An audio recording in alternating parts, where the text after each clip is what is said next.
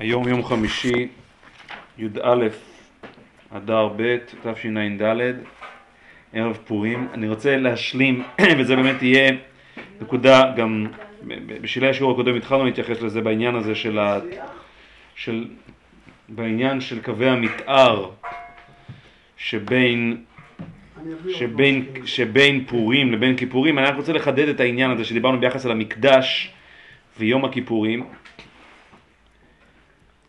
לא, דיברנו על העניין הזה, על מושג החטא, על מושג החטא. אז, אז לא, אני חושב שלא לא מספיק חידדתי את העניין הזה של בעצם יש ב... אם אנחנו מקבלים באמת שיש מושג של חטא ושהחטא הוא חטא אמיתי, המכרח המשמעות היא שיש אחריות ויש אחריות אישית על החוטא, ושהמעשה מתייחס אליו באופן אישי, ומתוקף כך הוא נושא באחריות, ו... והוא נושא גם בהשלכות של המעשה, והוא ראוי לעמוד על כך לדין. הוא ראוי לעמוד על כך לדין. מושג התשובה... הצליח? תסביר יותר, נו. מושג התשובה נושא בחובו סתירה מובנית ביחס למושג החטא ובדייקה ביחס למושג האחריות. ממה נפשך? אם אנחנו מקבלים, אם אנחנו מחייבים שהמעשה הוא מעשה אוטונומי, דורי, דורי, תהיה פעם אחרת, הרעש לא שווה את זה. לא שווה את זה, נו הלאה. אם, יש, אם, אם המעשה הוא מעשה שמתייחס אל האדם כישות אוטונומית, עצמאית, וממילא בעלת אחריות, לאיפה נכנסת התשובה? התשובה יכולה להיכנס רק באספקט אחד, באספקט של, של, של, של ההשתנות מכאן ולהבא. ההשתנות היא דבר שהדעת, הדעת, הדעת מחייבת, הדעת מקבלת אותה. האדם משתנה. האדם הוא דווקא באשר היותו ישות אוטונומית, אז יש באפשרותו, יש בכוחו, הוא מסוגל להכיל על עצמו שינוי, הוא יצור מתפתח, הוא יצור דינמי, הוא איננו יצור סטטי, הוא לא מחויב לעובדה שאתמול הוא היה אדם שלילי והתנהג בצורה שלילית, אז גם היום... להפוקים מדטרמיניזם, נו, להפוקים מדטרמיניזם. אז, אז, אז רק ביחס לזה מתייח... יכולה להתייחס התשובה. אבל ביחס אל המעשה עצמו, על כל השלכותיו, ובעיקר על האחריות שהמעשה הזה גוזר, שהמעשה גוזר, והמחיר שנתבע מהאדם לשלם על המעשה, התשובה אין לה מקום בכלל, היא אבסורדית. היא אבסורדית, בדין פלילי אין מקום לתשובה. יבוא עכשיו הפושע יגיד, השתניתי. כן, אז יש מקום להקלה בעונש, מתייחסים לזה. מכיוון שגם העונש, חלק מהעונש זה באמת בשביל שהאדם להיטיב את דרכיו. אבל כשאנחנו מטילים אחריות, מטילים אחריות פלילית, אין מקום לתשובה. אין מקום לתשובה, ובאמת בדיני אדם אין מקום לתשובה. אדם רצח מישהו. אדם רצח מישהו זה גם, זה בדי, זה בכלל, מה, זה, זה בין אדם לחברו, ואולי צריך להתייחס לזה. אפילו אדם חילל שבת, הוא בא עכשיו, הוא עומד לדין בבית דין, יגיד עכשיו חזרתי בתשובה, זה לא, אין לזה, אין לזה שום משמעות. אלא חזרה בתשובה. עשית מעשה. זאת אומרת ההתייחסות של דינא דארא אל, אל, אל התשובה היא, היא, מאוד מאוד, היא מאוד מינורית. זאת אומרת, היא לא, המערכת, הדין, הצדק, הצדק האנושי, קו נטוי ההלכתי גם. לא יכול לשקלל את התשובה, מה, מה זאת אומרת תשובה? בסדר, אנחנו מאוד מאוד מעריכים את העובדה שהיום אתה, שהיום אתה יצור, זה בסדר, אבל מה, מה, מה המשמעות? עשית את המעשה וזהו, תיקח אחריות, תישא במחיר ובאחריות שהמעשה גוזר עליך. ומושג התשובה, כך שמושג התשובה בעצם בהכרח מערער בעצם על, על האחריות, או אם תמצאו לומר, על, ה, על, ה, על המשמעות האוטונומית ש, ש, שמובנית בתוך המעשה. על היסוד האוטונומי ליתר דיוק שמובנה בתוך המעשה. ופה אני, אני לא אאריך בזה, דיברתי על כך באיזשהו שם, דיברתי על כך בעבר, אני חושב שגם פה, שבעצם אם אנחנו רוצים לראות איפה בא לידי ביטוי היחס בין האדם לבין המעשה, כמעשה שהוא לחלוטין נחלת העבר על כל המשתמע. זה בעצם במעשה הווידוי. כי במעשה הווידוי אין שום יסוד של, של הווידוי כשלעצמו, אין בו את היסוד הזה של נגיד קבלה לעתיד, או אפילו החרטה, היא לא נמצאת בעצם הווידוי. בווידוי יש הזדקקות מחודשת בין האדם לבין המעשה, ומתוך ההזדקקות הזו, מתוך ה... ה... ה... השיח הזה, ההתייחסות הבלתי אמצעית שכביכול האדם מצליח, שזה דבר אבסורדי, כאילו לנסוע בזמן ולהתוודות על המעשה ולהגיד המעשה הזה היה מעשה של חטא, לזהות את המעשה שמעשה של חטא. האדם בעצם מייבא את המעשה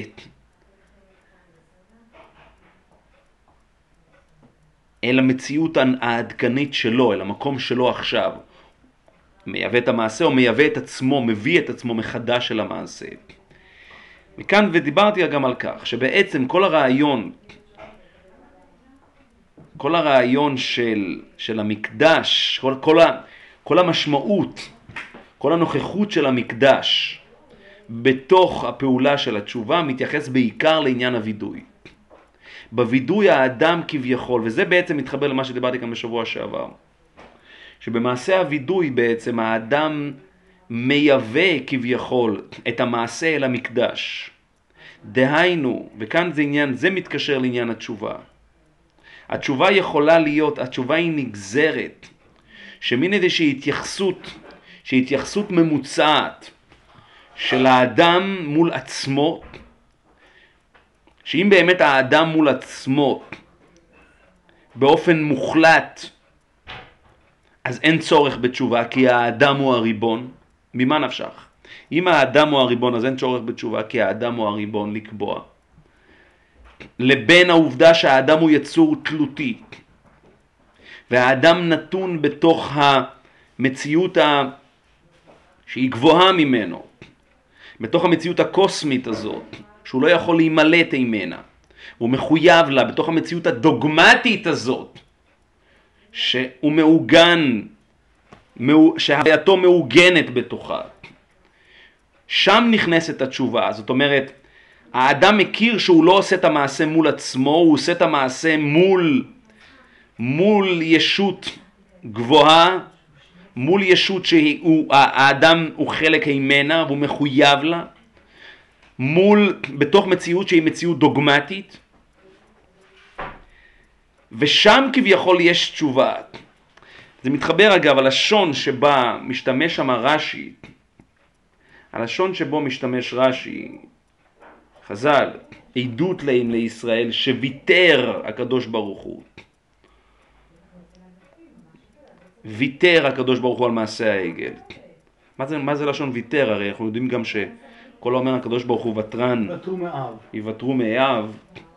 ויתר הכוונה זה כביכול שייך לו, זה כביכול הוא בעצם הבעלים של המעשה. זה מתייחס אליו המעשה. אליו הוא... למי? לקדוש ברוך הוא לאדם? למה אתה מתכוון אליו כרגע? אל הקדוש ברוך הוא, הקדוש ברוך הוא ויתר. כן, כן. הקדוש ברוך הוא ויתר. ברצותו כועס, ברצותו מוכן. זאת אומרת, זאת אומרת, המעשה הוא איננו מעשה. הישות שמוסמכת, הישות הסוברנית, לוותר או לא לוותר על המעשה, זה רק הקדוש ברוך הוא. זאת אומרת, שעדות, וזה מתקשר באופן עמוק לעניין המקדש, כי בעצם עניין המקדש בעצם יוצר תלות מובנית בין האדם כישות פרטית, כישות עצמאית, כישות אוטונומית, לבין האדם כיצור תלותי. ומה שבעצם קורה ביום איפה, הכיפורים, איפה? חוץ, חוץ מהנקודה הזאת של התשובה, איפה ביס המקדש יוצר את התלות? האופן שבו האדם, המציאות שלו היא כל הזמן מזדקקת. הוא כל הזמן מזדקק אל המציאות שמעבר לו. אם אתה דווקא רוצה לשאול, אז זה לוקח אותי לעניין לא, השני. המשפט שאמרת. לא? אני רוצה, אני רוצה לחדד דווקא את העניין השני, אם אולי זה גם יענה לשאלה שלך בהקשר הזה. רבי ינקי, חשוב לי שתקשיב פה בעניין הזה. על העניין הזה, ששוב, הקשר נוסף, נקודה נוספת שלא מספיק חידדתי בשבוע שעבר. על העניין שנקרא הקרבה. על העניין שנקרא הקרבה. על המושג שנקרא אדם כי יקריב מכם. על האופן שבו ההקרבה משמשת במשמעות כפולה. במשמעות של קורבן ובמשמעות של קרבה. וההבנה שהקרבה לעולם לא יכולה להתקיים אם אין קורבן, אם אין ברית. לא. מה זה? לא יראו פניי לכאן. ולא יראו, זה לא רק שלא יראו פניי ריקם, אלא עצם מושג ההקרבה, כן, נכון, עצם מושג ההקרבה. ובהמשך למה שדיברנו בשבוע שעבר, הוא כפי מידת, אני ממשיך את דבריו, של רבי ינקב, הוא כפי מידת ההקרבה, כך מידת הקרבה. נכון מאוד. ואפילו שיש ומה שמכונן- רגע, מחילה. ואפילו שיש קונוטציה שלילית, מכל מקום סוף כל סוף בקרבתם לפני השם וימותו. נכון, על אף החטא הם היו בדרגה שמסתום יוכל עליהם לפחות מה שעל בן עזאי יוקר בני השם עמוק תודה חסילו. בקרובה יקדש. כן, אני, אני דווקא מה, פחות, לא- לא ככה? כן, לא, אני, אז אני דווקא רוצה לחדד בהקשר הזה, ובאמת לעשות את ההבחנה באמת, בין הקרבה הזאת לבין הקרבה הזאת. עם, ובהמשך ישיר למה שדיברנו. הפרשיות של, פר, של חומש שמות, מפרשת תרומה ואילך, הן פרשות שעוסקות בסוגיית הקדושה.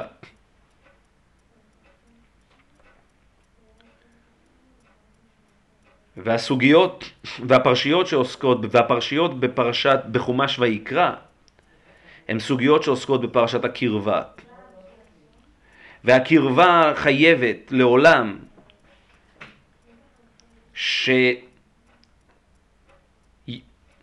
שיוקדם לה, לקרבה לעולם מתחייב, מתחייבת הקדשה, קדושה, הפרשה, הבדלה.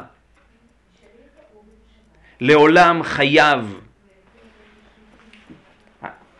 אין מצב של נישואין אם אין קידושין קודם לכן.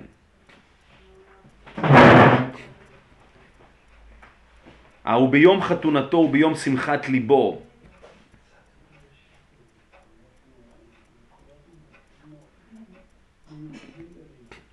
אז הוא ביום שמחת ליבו, שזה חנוכת המקדש,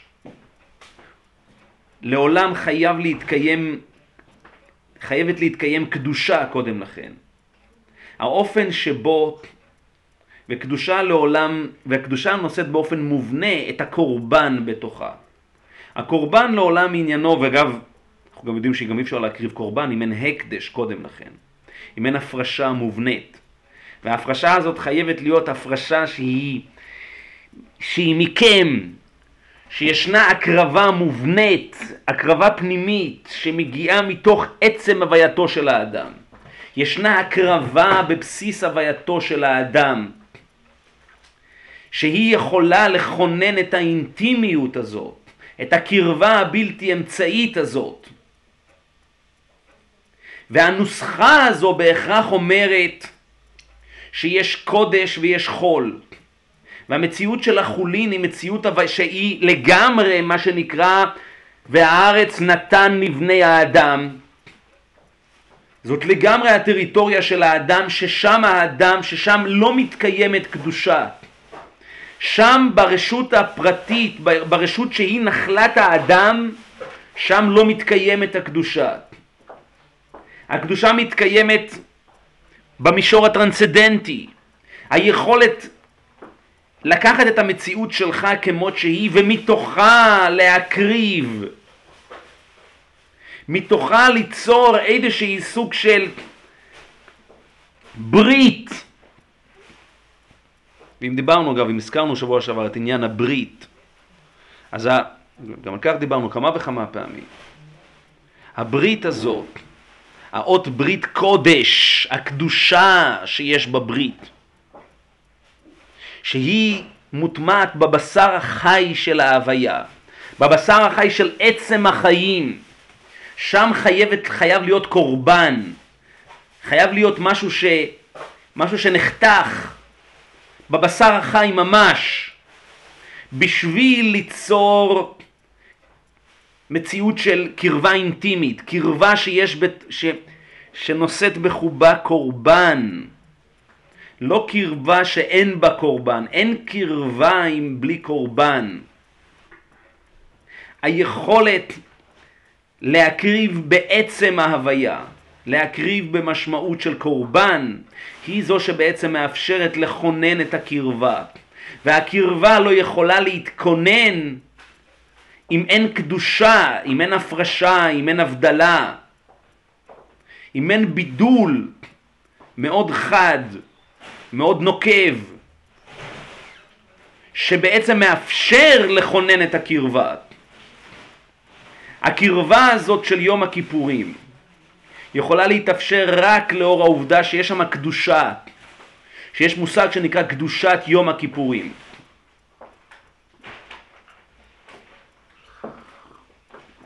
קשור, דיברתי גם על כך, לעניין הזה של, של קבלת, של הוספת מהחול על הקודש.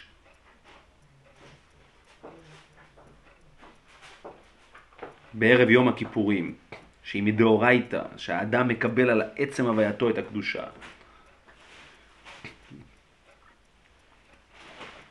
אבל הרעיון הוא בעצם שהמקדש הוא בעצם ה... מרכז הכובד, אבל זה מין איזושהי, זה מין איזושהי סוג של טריטוריה, אקס טריטוריה, טריטוריה נבדלת, שעומדת כשלעצמה, ממודרת, מקודשת, שישנה חציצה מובנית בינה לבין, לבין המציאות כולה. במציאות הזאת של קודש הקודשים, ששם הקדושה היא קדושה בעצם הבשר החי, שאין שום, שזאת, זה האב טיפוס של הקדושה. הפרשה מוחלטת. זאת בעצם הישות ששם מתקיימת הזיקה. זאת אומרת, אם אנחנו רוצים לראות מקום, נקודת, נקודת מוצא שבה האדם הוא איננו קיים הוא איננו קיים ברשות עצמו.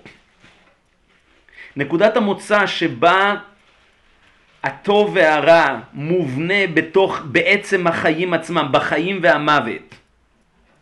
אין את הפער הזה, אין את ההתניה הזאת שבין המציאות לבין הטוב והרע כ... כמנגנון עצמאי שנתון לבחירתו של האדם. והחיים והמוות לגמרי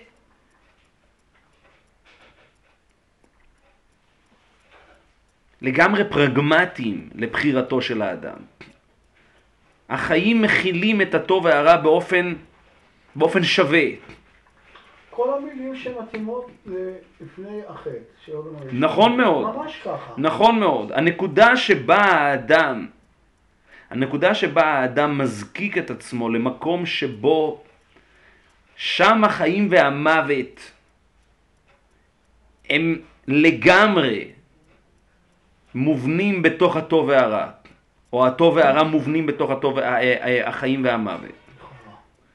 הנקודה שבה האדם, בקיצור, הנקודה שבה האדם שב, הנקודה שלעומתה האדם מתוודד, הנקודה שבה מצד אחד גוזרת את מושג החטא אבל מינהו בי גם, גם מחייבת את מושג התשובה. התשובה יש בה יסוד קוסמי, יש בה יסוד באשר היותה אבסורדית. באשר היותה אבסורדית, יש בה יסוד קוסמי, שהוא מחוץ להוויה. לכן היא לפני העולם. נכון מאוד, העולם. נכון מאוד. כמובן. התשובה, כי, כי שוב, אנחנו באיזשהו מקום אוחזים את החבל משתי הקצוות. אנחנו גם מחייבים את מושג החטא, ובאותה נשימה אנחנו גם מחייבים את מושג התשובה. או שיש מושג של חטא ואין תשובה, או שיש תשובה ואין מושג של חטא, כי האדם הוא איננו, הוא איננו הריבון.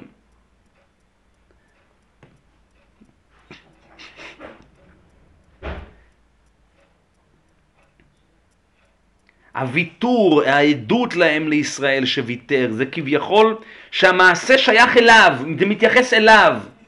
זה מתייחס אל, ה... אל, אל מציאות שהיא דטרמיניסטית והיא מוחלטת והיא בלתי נתונה ברשותו של האדם. זה בעצם מה שמכונן את הקרבה, מאפשר את הקרבה.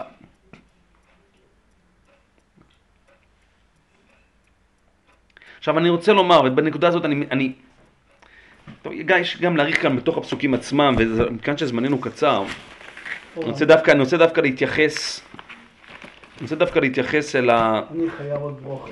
תדבר על זה. אני חייב עוד ברוכס. לא, רק ברשותך, תביא לי מסכת שבת. רגע, רגע, רגע.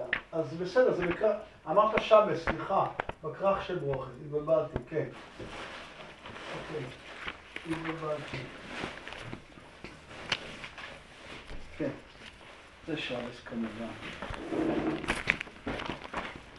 טוב, אני, אני, אני רוצה באמת לגעת באמת בכמה נקודות מאוד מאוד מרתקות ומעניינות. הבנות שלי עושים שלי. את זה? מסונות במאה אחוז. אלף אחוז. אלף. אני רוצה לגעת בכמה נקודות שמשיקות באמת בין יום הכיפורים לפורים, זה דבר מרתק. זה דבר אגב, בהמשך למה שדיברנו בשבועות ובחודשים האחרונים, המאמר כאן של הגמרא הוא כמין חומר. והתייצבו בתחתית ההר, אמר רב דימי בר חמא, אמר רב דימי בר חמא בר חסה, מלמד שכפה עליהם שכפה, עליהם, שכפה הקדוש ברוך הוא עליהם את ההר כגיגית, ואמר להם, אם אתם מקבלים את התורה מוטב, ואם לאו שם תהא קבורתכם. אמר רבח בר יעקב, מכאן מודעה רבה לאורייתא. מכאן מודעה רבה לאורייתא. אומר רש"י מודעה רבה שאם יזמינם לדין למה לא קיימתם מה שקיבלתם עליכם? יש להם תשובה שקיבלוה באונס. מכאן מודעה רבה לאורייתא. אמר רבא אף על פי כן הדר קיבלו הדור קיבלוה בימי אחשוורות הכתיב קיימו וקיבלו היהודים קיימו מה שקיבלו כבר עכשיו אז זה דבר באמת ש, ש, שאומר דרשני וכבר תוספות והראשונים מה זה הדבר הזה של שכפה עליהם הר כגיגית. אז תוספות כבר אומר, אם נעשה ונשמע. אז אני אקרא את התוספות.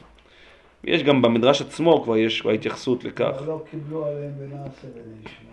ואף על פי כן שכבר הקדימו, ואף על פי כן שכבר הקדימו נעשה לנשמע, שמא היו חוזרים. כשיראו את האש הגדולה שיצאה נשמתם. אז- מה זה הדבר הזה? יש כל מיני כבר דרכים, אז אני רק רוצה לומר בהמשך למה שדיברנו פה, וזה דבר נפלא, ואפילו לא זכרתי את זה בשעתו, את התוספות. המושג הזה שנקרא כפה עליהם הר כגיגית. ביעקב לא היה פה, אז אני לא רוצה להאריך, אבל אני, קראנו בפסוקים והערכנו בעניין הזה. שהביטוי הזה של ההר וההר השן כולו, וזה חוזר בפרשת, ב, ב, ב, בחומש דברים בבית חנן, זה חוזר כסד העניין הזה של ההר וההר בוער. מה הסיפור של ההר הבוער? אז דיברנו על כך שבעצם ב- בהר הזה, דיברנו על כך על הפרדוקס, שמצד אחד ההר הוא כל כך דומיננטי בהיותו חלק ממעמד הר סיני, ומצד שני במשוך, היום, במשוך היובל המה יעלו בהר ואין בהן שום זכר. אז אמרנו שאדרבה, בגלל העובדה, כל הרעיון של ההר, זה הנקודה שבה בעצם המציאות הפיזית מאבדת את הקיום העצמי שלה, וזה העניין שההר בוער באש. אה, מסתנפת לחלוטין אל ההתגלות. דיברנו על כך, על ההתגלות המונותאיסטית, שאם רוצים בעצם להבין, שאם רוצים בעצם, ש... מה זה? כן, שאם רוצים, בדיוק, שאם רוצים בעצם להבין את טיבו ואת טיבו ואופיו של מעמד הר סיני, צריך, של המעמד, צריך ללמוד את, ה, את, מה שמת, את מה שמתגלה שם במעמד הר סיני. זאת אומרת, אנוכי השם אלוהיך אשר הוצאתיך מארץ מצרים, מבית עבדים, לא יהיה לך אלוהים אחרים על פניי, לא תעשה לך פסד וכל תמונה שבשמיים ממעל, זה צורת המעמד, זאת אומרת זה מעמד מונותאיסטי. זה מעמד מונותאיסטי, וזה בעצם הרעיון של רואים את הקולות. שהמעמד והאידאה והמעמד חד הם, שהלוחות והאידאה חד הם. אין, מה זה? אבל בדייקה, אני חייב להגיד בדייקה, בדייקה שתי הדיברות הללו שהנך ראו ולא זר, זאת אומרת שהם באמת, ובנקודה הזאת הייתה באמת איזושהי הצטרפות, ובאמת זה אבסורד, אין דבר כזה, אי אפשר להכיל את המונותאיזם, אי אפשר להכיל אותו, והערכנו על כך, ואני לא, לא אחזור על כך, כמה וכמה שיעורים, מה אבל אני רוצה, וזה בעצם אבל הביטוי המובהק ביותר, ולכן היה אגבל את ההר וקידשתו, וכל העניין הזה עם ההר, וההר בסופו של דבר התאחד לחלוטין, לא, זאת אומרת, שם, בהר בא לידי, בהר בא לידי ביטוי המיזוג המוחלט, הייחוד המוחלט, ההרמוניה המוחלטת שבין האידאה המתגלית לבין עצם מעמד הגילוי. וזה הרעיון שכפה עליהם הר כגיגית ואמר להם אם אתם מקבלים את התורה מוטה ואם לאו פה תהא קבורתכם הכוונה אין לכם שום מציאות עצמית ואיפה זה בא לידי ביטוי? בעובדה שאתם מצטרפים להר. הוא כופה עליהם את ההר, ולכן אומר תוספות, אומר תוספות, כשראו את האש הגדולה, האש הגדולה שהיא בהר עצמו, ההר בוער באש. זאת אומרת, אותו הר שבוער באש הוא זה שנכפה עליהם. בעצם הרעיון שכפה עליהם הר כגיגית הכוונה כמו שההר בעצם מאבד. אפשר להגיד אולי, לחדד שכאילו, אה, גם כשהם רצו נעשה ונשמע, אבל הפרדת הנעשה מהנשמע, זה פה, פה כאילו בעצם אין מקום לחלוקה הזאת. ב, לא, בדיוק, אני, זאת ממש גם אהבתי את המשפט הבא. הרעיון של נעשה ונשמע, שהנשמע מובנה בגוף הנעשה, שהוא איננו נגזר, שהנעשה איננו נגזרת של החלטה אוטונומית של השומע, אלא שלהפך, שמתוך הנעשה שמתוך החיים עצמם מחייבים את הטוב. אין בכלל מציאות, אם אתה לא בוחר בטוב אתה לא חי. זה בעצם הרעיון של פה תהא קבורתכם, שאין הפרדה בעצם בין החיים והמוות לבין הטוב והרע. שאתה לא, אין, אין, אין מושג שהשמיעה בהכרח מתחייבת, בהכרח מתחייבת מתוך עצם הנעשה, היינו עצם הקיום. הקיום, הקיום מחייב את הנעשה. את הקיום, הקיום מחייב את הנשמע, זאת אומרת אתה שומע מתוך הקיום ואתה לא מקיים מתוך הנשמע. זה בעצם הרעיון שנעשה ונשמע, זה הרעיון כגיגית. אם אתם מקבלים את התורה מוטה ואם לאו, שם תהא קבורתכם. וזה בעצם המציאות של מה שנקרא לוחות ראשונות, של התורה שבכתב. וכאן מגיע ההמשך, וכאן יש באמת מודעה רבה לאורייתא, שזה משהו שהוא לגמרי בכפייה. מה זה? לא, לא ייתכן להיות באופן קבוע. כאילו. וזה בדיוק, זה גם לא יכול, זה גם לא יכול להחזיק מעמד, וזה באמת לא יחזיק מעמד. וכאן, גם מושג המודעה הוא שייך מאוד לעניין הזה, לא... אתה יודע, מצב של היום הוא לא מצב של מחר, כאילו. הוא מחייב את ה... מה אתה מתכוון מושג לא, המודעה? מוסר, שאתה עושה מודעה, שמה שאני אעשה מחר יהיה בעונש. זאת אומרת, זה... כן, זאת אומרת, הוא בא, נכון, תשמע, נכון שמחר יהיה לי איזה... כן, אבל זה לא, אבל זה לא, לא אבל זה לא קשור אליי, כן, נכון, מסירת מודעה יש גם, נכון, יש גם בשכיב מרע, ש- ש- ש- שמוסר מודעה, שמה ש- שמה שהוא יאמר זה לא קשור אליו, אין, בו, זה, אין בזה איזושהי בחירה שלו, כן, מסירת מודעה. בכל מקרה, מכאן מודעה רבה לאורייתא. אמר רבא, אף על פי כן הדר קיבלוה בימי אחשורוש. דכתיב קיימו וקיבלו היהודים, קיימו מה שקיבלו כבר. קיימו מה שקיבלו כבר. וכאן ישנה, כאן ישנה בשורה, בשורה, בשורה דרמטית מאוד. יש כאן בעצם אמירה, והאמירה היא שבימי אחשורוש זה מצב שהוא מצב הפכי לחלוטין. שהוא מצב שהוא מצב הפכי לחלוטין אל המצב שהיה שם בלוחות ראשונות. במקום ההוא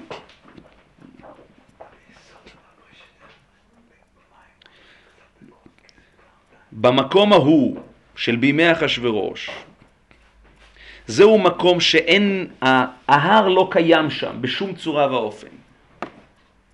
הם לא חונים תחת ההר. במקום ההוא... הם כמעט ההפך, עבדי אחשורוש. נכון. המהות היחידה עליהם, כמעט. במקום ההוא, במקום ההוא, הקבלה היא, היא לחלוטין מנותקת. הקבלה היא לחלוטין מנותקת מעצם החיים. מנותקת לחלוטין מעצם החיים. כאן במקום ההוא הקבלה, וזה דבר מרתק, מה, מה, מה קשור ימי אחשורוש? מה קשור ימי אחשורוש? מה קשור הסיפור של ימי אחשורוש? מה שאומר. אומר רש"י. מגודל הנס קיבלו אהבה, אהבה מגודל הנס. מה היה בנס הזה? מה היה בנס הזה שמכתב אותם מחדש עם הקבלה ההיא, עם הקבלה הכפייתית ההיא?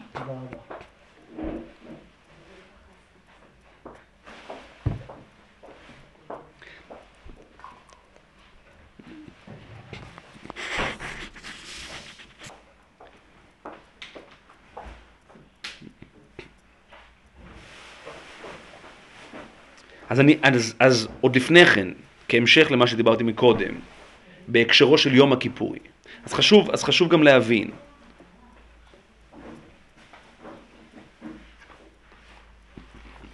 אז האמת, האמת, אז אנחנו נקרא, אני, אני דווקא רוצה קצת לקרוא, לקרוא, לקרוא את הגמרא במהירות, אבל אנחנו, אני לא אתעכב על זה כי זה פחות העניין של, של uh, ענייני דיומא. אבל אני אקרא את הגמרא, אני אקרא גמרא מהר. אמר חסגיה, מהי דכתיב משמיים נשמת הדין ארץ יראה ושקעת?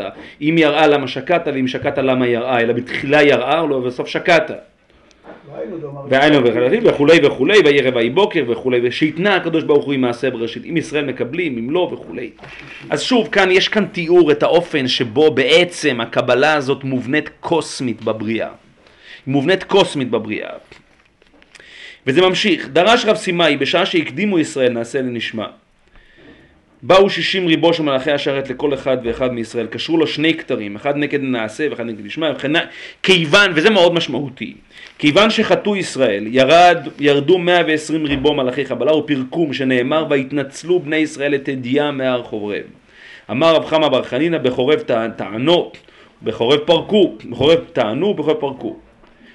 בחורב טענו כדמהר"ן, בחורב פרקו כדכתיב ויתנצלו ישראל. אמר רבי יוחנן וכולן זכה משה ונטלן דכסיב דכתיב ומשה ייקח את האוהל אמר יש לקיש עתיד הקדוש ברוך הוא להחזירה ננו שכנע ופדי השם ישובון וכולי וכולי וכולן וכולן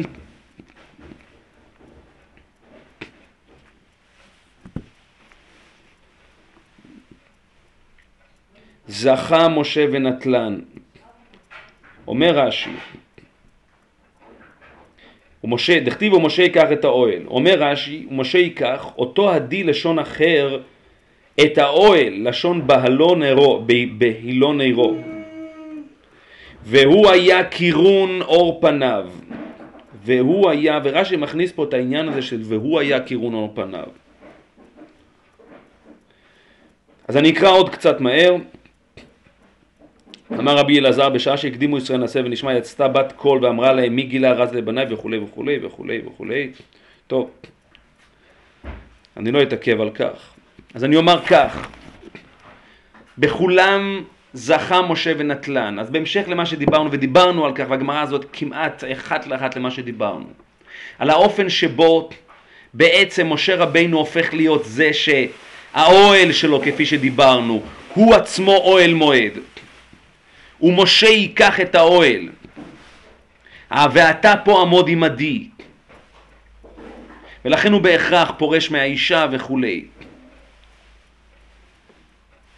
ומתוך המקום הזה של משה, ומתוך המעמד האישי של משה, שבעצם משה נמצא במקום ההוא כביכול. כביכול משה נמצא במקום ההוא של הכפיית הר כגיגית. מתוך המקום הזה שלו, מתוך המקום האנטי מציאותי שלו, הבלתי אפשרי שלו, האבסורדי שלו, שזאת, שזה בעצם מים לא אכל, מים לא שתה, לחם לא אכל ומים לא שתה וכולי. המציאות הבלתי אפשרית הזאת, ש... בא... ש... מתוך המציאות הזו בעצמה, מתוך ההתגלות האישית המסוימת הזאת שלו, מתגלית מחדש, מעמד הר סיני כביכול מתגלה מחדש, בצורה אחרת, בצורה סובלימטית.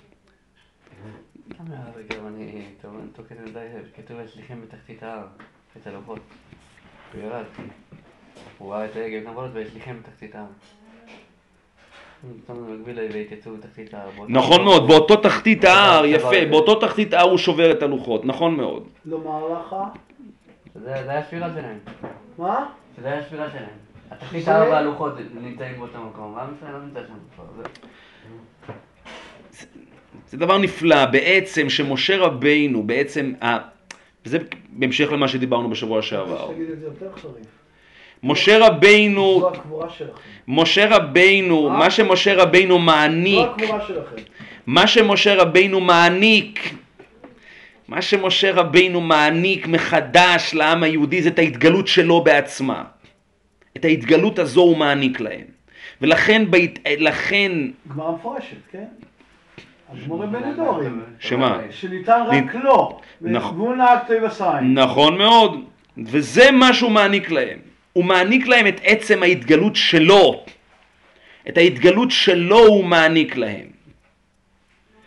אין, אין להתגלות שלו מציאות, משמעות בעבורו מעבר לזה, ואם אין מכני מספרך. את ההתגלות הזו הוא מעניק להם. והוא מעניק להם אותה בחבילה, בעסקת חבילה. ועסקת החבילה זה הלוחות השניות, זה הארון כפי שדיברנו, וזה יום הכיפורים, והוא מעניק להם את זה עם התשובה, כך הם מקבלים את התשובה. כן. מה זה? המשכן. והמשכן כמובן, אבל המשכ... המשכן שמרכזו זה בעצם הארון, זה הלוחות. כך בעסקת החבילה הזאת ניתנת הלוחות השניות.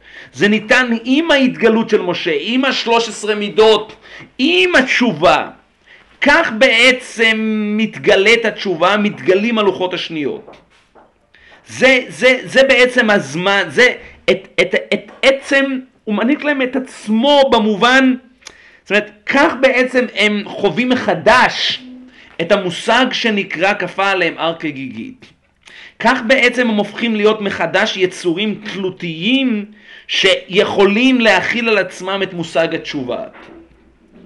אבל בשביל מושג התשובה הזאת הם באמת, זאת אומרת, בשביל באמת להזדקק אל עסקת החבילה הזאת, הם חייבים לחלוטין לפרוש מעצמם.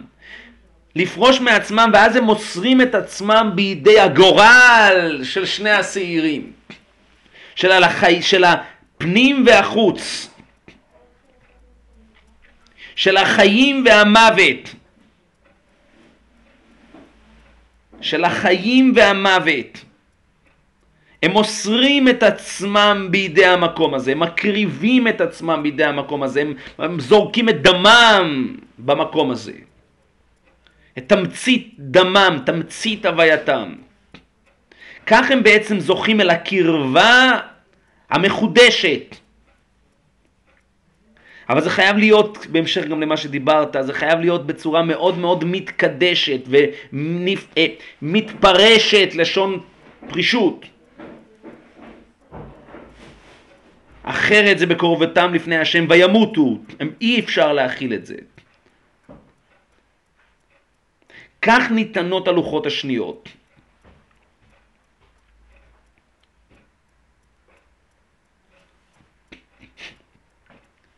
ואם אני חוזר לרגע לדברי רש"י, על.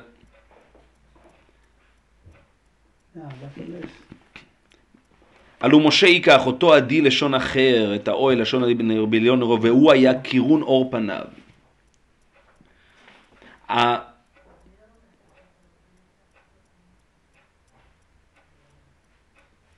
ההתגלות הזו של משה שהיא פנים אל פנים, שהיא אספקלריה המאירה,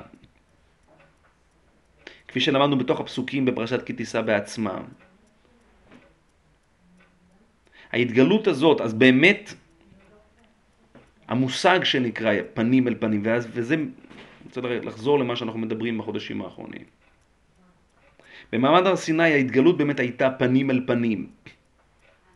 היינו, הנקודה שבה המסמן מתאחד לחלוטין עם המסומן. הפנים כמייצגות, הפנים הפיזיים כמייצגות לחלוטין את הפנים. הפנים כמייצגות את הפנים, שאין שום חציצה. כאשר אני רואה את הזולת, אני רואה לחלוטין את הזולת, אני לא רואה אור, אני לא רואה פיזית.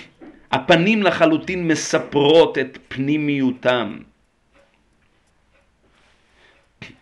אין שום חציצה בין מה שנקרא בגדי אור בעין לבגדי אור באלף. שבתורתו של רבי עקיבא נמצא כתוב, רבי מאיר. רבי מאיר נמצא, ב- כותנות אור.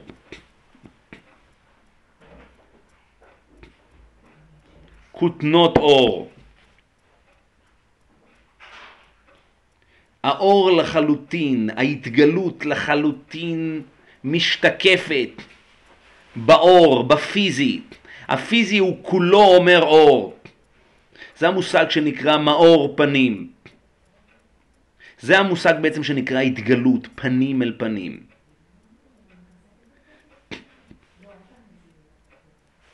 אז משה רבינו זוכה לזה, משה רבינו בעצם, זה בעצם התמצית ההתגלות שלו. וזה בעצם המושג שהם לא יכולים להביט, כי קרן אור פניו, כי בעצם אין שום מציאות לאור פניו כאור בעין, זה כולו אומר אור.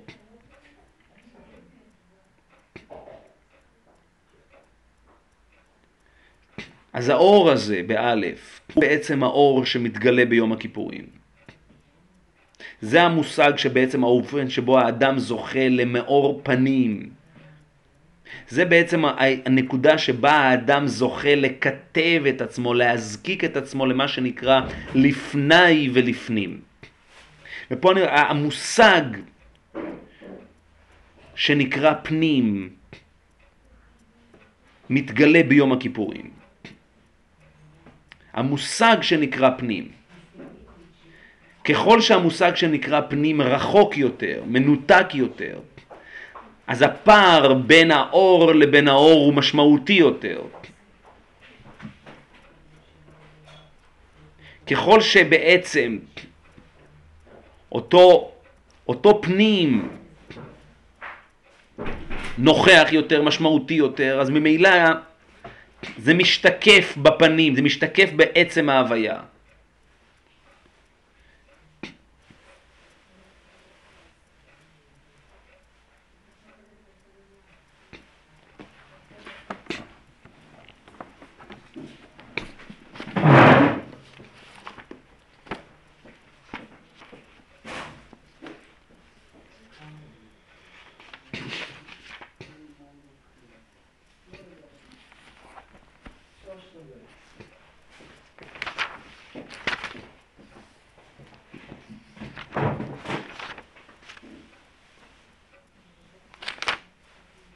אוי, איפה זה חולין? מה, איזה נקודה? אסתר מן התורה וכולי. קלט. קלט, סליחה.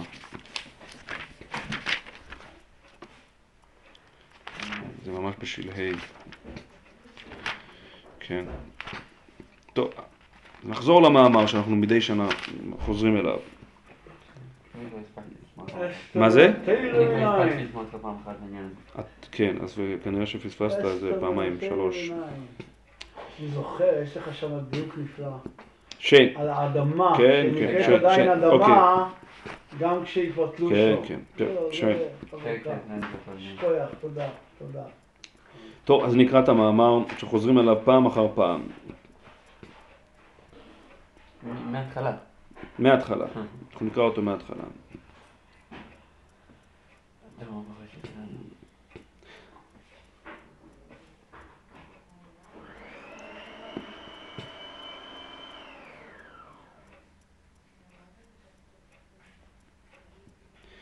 אמר לי פפונאי לרב מסנה, מצא כן בראשו של אדם מהו, אמר והאדם על ראשו. מצא כן בראשו של אדם מהו, אמר והאדם על ראש, והאדמה על ראשו. ש... עוד שאלה, משה מן התורה מניין בשגם הוא בשר. אומר. רש"י. אומר רש"י, משה מן התורה מניין, משה מן התורה מניין, שאלו ממנו, ועוד זה שאלו ממנו, מניין למשה רמז קודם שבא, שסופו לבוא. שסופו לבוא. קודם שבא, שסופו לבוא. בשגם הוא בשר, בשגם בשגמת כמו משה. הוא כתיב שם, והיו ימיו מאה ועשרים שנה, וכך היו ימי חיי משה, כלומר עתיד לבוא בשגם משה מן הנולדים וכן ימיו. מדרש כפשוט. שמדרש פליאה, משה מן הנולדים וכן יומיו. מה זה משה מן הנולדים וכן יומיו? מה זה הדבר הזה? ש... משה מן הנולדים וכן ימיו. המן מן התורה מניין, המן העץ. אסתר מן התורה מניין ואנוכי אסתר אסתיר. מרדכי מן התורה מניין, דכתיב מור מור דרור. דרור, מתרגמינן מרא דחיא. ש... אז בואו בואו לאט לאט.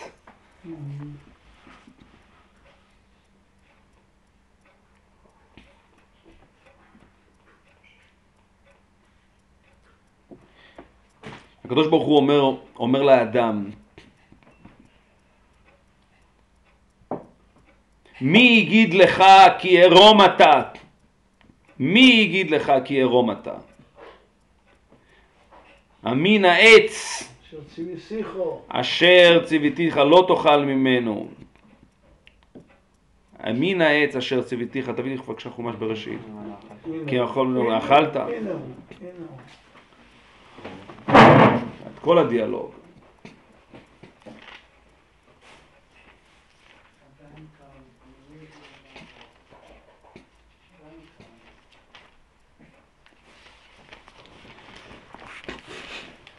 נקרא עוד לפני כן, ויקרא השם אלוהים אל האדם, ויאמר לו היה כאן, ויאמר את קולך שמעתי בגן, וירא כי ירום אנוכי, וירא כי ירום אנוכי, ואחווה. ויאמר מי יגיד לך כי ירום אתה? אמין העץ אשר ציוויתיך לבלתי אכול ממנו, אשר מפי אכול ממנו אכלת. זאת אומרת, העובדה שאמין העץ אשר ציוויתיך לבלתי אכול ממנו, היא זו שבעצם אמורה לגרום לך לדעת, לגלות לך, כי ירום אתה, כי ירום אתה.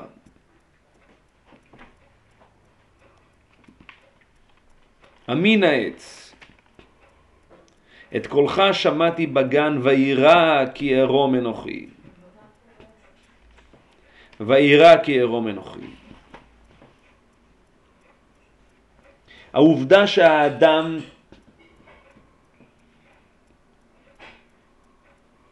חי, חי בעירומו, חי בצורה נטורליסטית לחלוטין, טבעית, עירומה לחלוטין, במצב הפרה-גירושי, נובעת מהעובדה שהפנים הוא החוץ והחוץ הוא הפנים. דיברנו על כך. היינו חז"ל, שהכותנות אור באלף שלפני כן זה היה רק כותנות אור.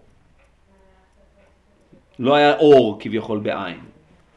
זאת אומרת, לא היה אדם, לא, לא, זאת אומרת, לא היה לו אור. תודה רבה. העובדה, האדם בעצם, ה- ההיות העצמי שלו נוכח לחלוטין בפיזי. הפיזי לחלוטין מספר, מגולל, זאת אומרת, הוא לחלוטין חלק מעצם זהותו. הזהות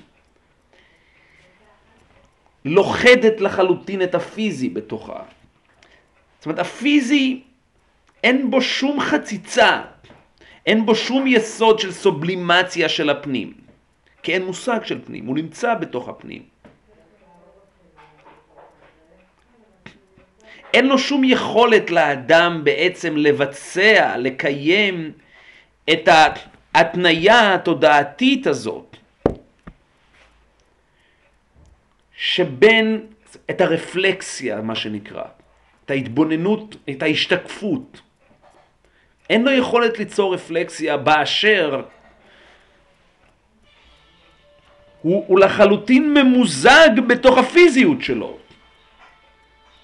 הפיזיות איננה קוטעת, היא איננה, היא איננה. היא איננה מגבילה את הזהות, את ההיות, את המסומן. הוא לגמרי נמצא שם.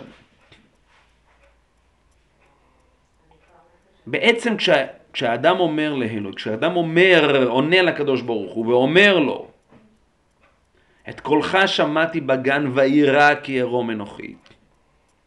האדם בעצם שומע קול, הוא מזדקק לאיזושהי התגלות מסוימת. ההתגלות הזו בהכרח יוצרת אצלו רפלקסיה. איפה, איך זה בא לידי ביטוי בפיזי? זאת אומרת, האם הפיזי יכול להכיל את זה? איך הפיזי מכיל את ההתגלות הזאת? ואז הוא מבין שהפיזי באיזשהו מקום שישנה איזושהי הנגדה, שישנה איזושהי קוטביות. ההתגלות הפנימית הזאת, ההתגלות של השמיעה, את קולך שמעתי בגן, יוצרת אצלו מיד תחושת מבוכה, תחושת אי נוחות, אי נעימות. כי בעצם מה שהוא חווה פה, הוא חווה פה התגלות. הוא חווה פה התגלות וההתגלות הזו יש בה סוד. אני רוצה לדבר על המושג שנקרא סוד. סוד. הסוד הוא לעולם כמוס. הסוד הוא לעולם מסומן אזוטרי, נסתר, בלתי נראה. הוא לא יכול להתגלות. אחרת אם הוא מתגלה, הסוד בהכרח מתחלל. מה שבעצם האדם בעצם מבין, מפנים, זה שיש מושג שנקרא סוד. הסוד לא יכול לבוא לידי ביטוי בפיזי. הפיזי הוא פרזנטטיבי, הפיזי הוא, הפיזי הוא חיצון, הפיזי הוא מהפנים אל החוץ.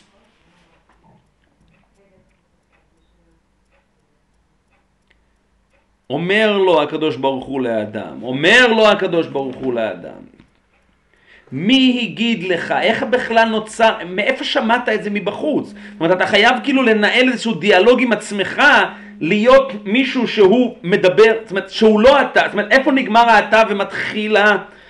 זאת אומרת, איפה בכ... היכולת ליצור אינטרוספקציה, התבוננות עצמית פנימית? זאת אומרת, היא בהכרח, היא בהכרח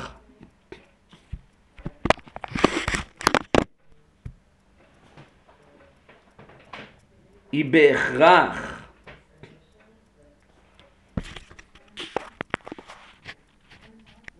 היא בהכרח מחייבת את העובדה שהאדם הוא ישות נסתרת. הוא ישות שלא יכולה לבוא לידי ביטוי בפיזית. דקה, יש פה מישהו שרוצה להיכנס.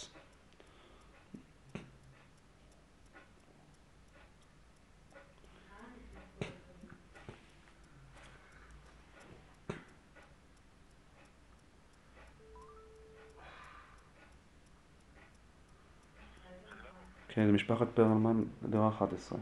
תשע, דירה, סליחה, ת, תשע, סליחה. דירה תשע. אוי, אוי. אוי, די. פנים חדש שיש פה? כן. על כל פנים, נו. הרפלקסיה הזאת בהכרח אומרת שהאדם לא ממלא את כל הוויית, זאת אומרת, יש, הוא נושא את סודו הפנימי בתוכו פנימה. מי הגיד לך כי ערום אתה? אמין העץ אשר ציוויתיך לבלתי יכול ממנו אכלת.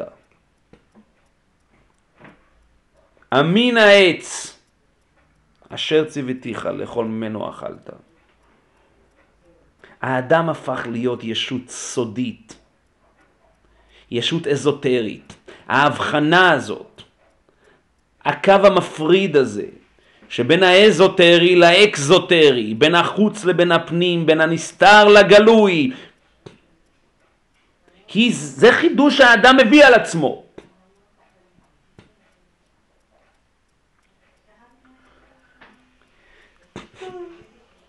אבל פה חשוב לי גם להדגיש, האדם שומע את, האדם מזהה את ההוויה,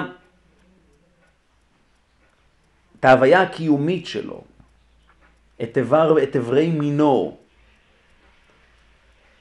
כמשהו ש, שלא יכול להכיל את ההתגלות. את קולך שמעתי בגן ויחווה, וירא כי ירום אנוכי ויחווה. האדם תופס שיש מושג של קדושה. האדם תופס שבשביל להגיע לקרבה הוא צריך להתחבא, הוא צריך להסתתר. הוא לא יכול לבוא עם הקיום שלו כמות שהוא. הקיום שלו לא מכיל את ההתגלות. זה בעצם מה שהאדם עושה ביום הכיפורים. ביום הכיפורים האדם מתחבא. האדם מתחבא. האדם מסתתר. האדם מתבדל.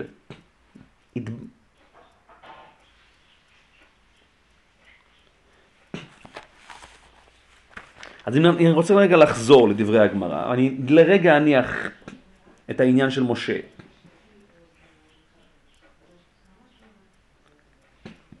אסתר מן התורה מנין. סליחה. המן מן התורה מנין.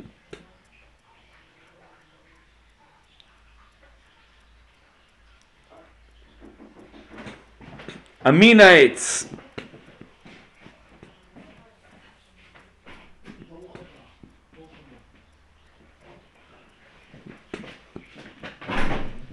שלום עליכם הרב. המן מן התורה מנין, אמין העץ.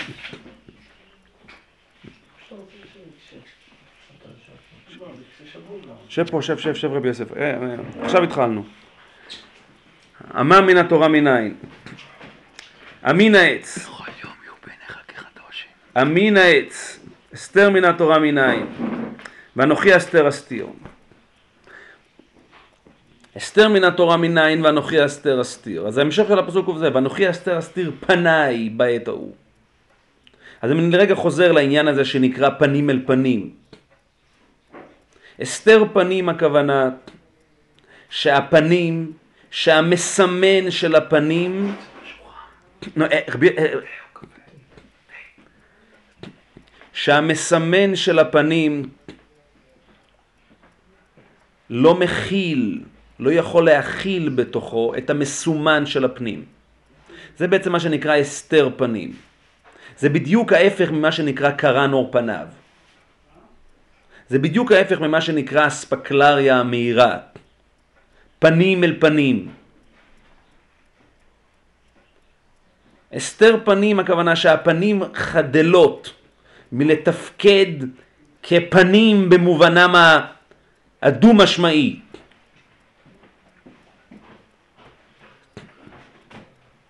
ואנוכי אסתר אסתיר פניי, ולמדנו את הפסוקים האלה בחומש דברים. זה, ב, זה בדיוק אותה נקודה שבה האדם חש ניכור. הנקודה שבה האדם חש ניכור מהפיזי. דיברנו על כך שבעצם הניכור הפיזי המשמעותי, החריף ביותר, זה באמת בנקודה, באיברי איברי מינו של האדם, איברי הריבייה של האדם, שזה, ממש, שזה הקיום במובנם הפיזי. התחושה שבה האדם, זאת אומרת, איפה כאשר אנחנו מסתכלים, איזה, איזה, איזה איבר כביכול בגוף, הוא הכי מייצג, הוא הכי פרזנטטיבי של דמותו, של אישיותו, של נוכחותו של האדם, באשר היותו מישהו ומשהו, זה כמובן הפנים. חוכמת אדם תאיר פניו. תאיר פניו. הפרצופיהם שונים, כמובן. אבל יש נקודה שבה יש הסתר פנים, הפנים לא אומרות כלום, פנים מיתות. הפנים לא, מספ... הפנים מספר... הן לא מספרות את הפנים, הן מספרות, הן פנים מיתות. יש אנשים שיש להם פנים מיתות. אנשים בלי פנים, אנשים בלי ייחודיות, אנשים שיש הסתר פנים. יש אנשים שאי אפשר להכיל את הפנים שלהם, זה קרן אור פניו, זה פני משה. פני משה כפני חמה, פני משה כפני חמה. אז ואנוכי אסתר אסתיר זה בעצם, זה בדיוק המצב הזה. זה המצב של הניכור הפיזי.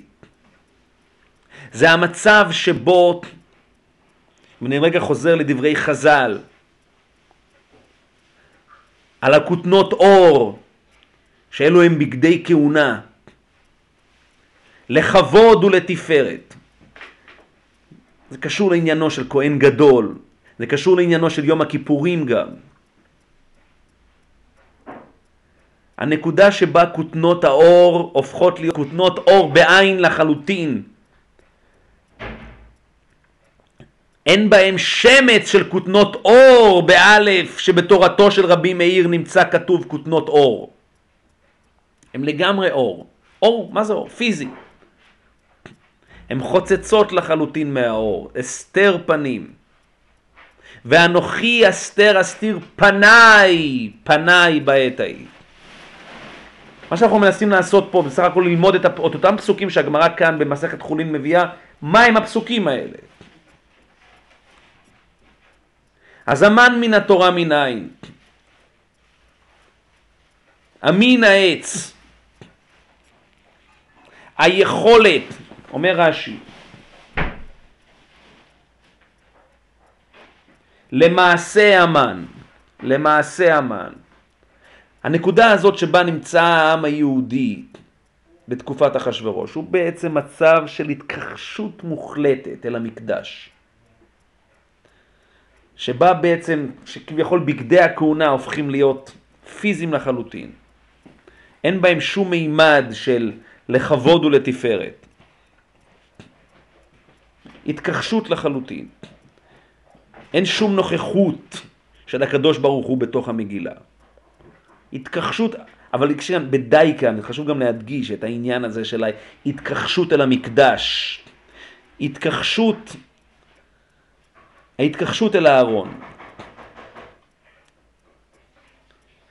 ומתוך המקום הזה, מתוך המקום בעצם ש...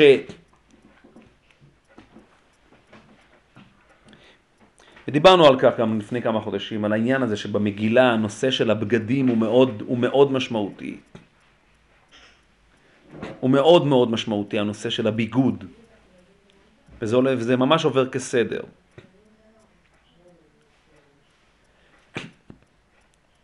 מתחיל עם ושתי, זה לא רק הבגדים, אני חשוב לי גם להדגיש, הנושא הרפרזנטטיביות, הייצוגיות. הנושא של הייצוגיות הוא מאוד דומיננטי במגילה. זה מתחיל מוושתי להראות העמים והשרים את יופייה כטובת מראי. ההפרדה הזאת שאחשוורוש עושה, מה זה להראות? הוא בעצם הופך אותה לכותנות אור בעין. אין בה שום, כלום.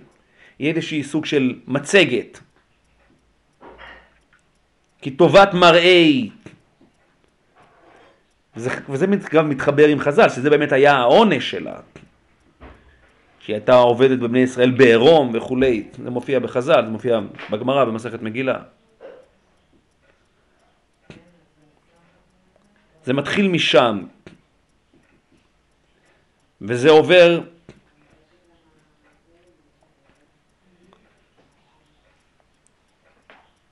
זה עובר לאחר מכן עם אסתר.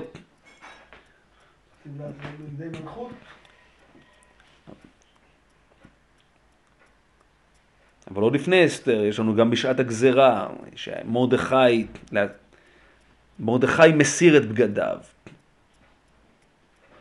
ואז ואסתר ותלבש אסתר מלכות. ואסתר משכנעת אותו להסיר את שקו ולא קיבל. וזה לאחר מכן, ב, ב, ולאחר מכן כמובן, זה לפני כן, יביאו את לבוש מלכות אשר לבש בו המלך, אומר המן לאחשוורוש.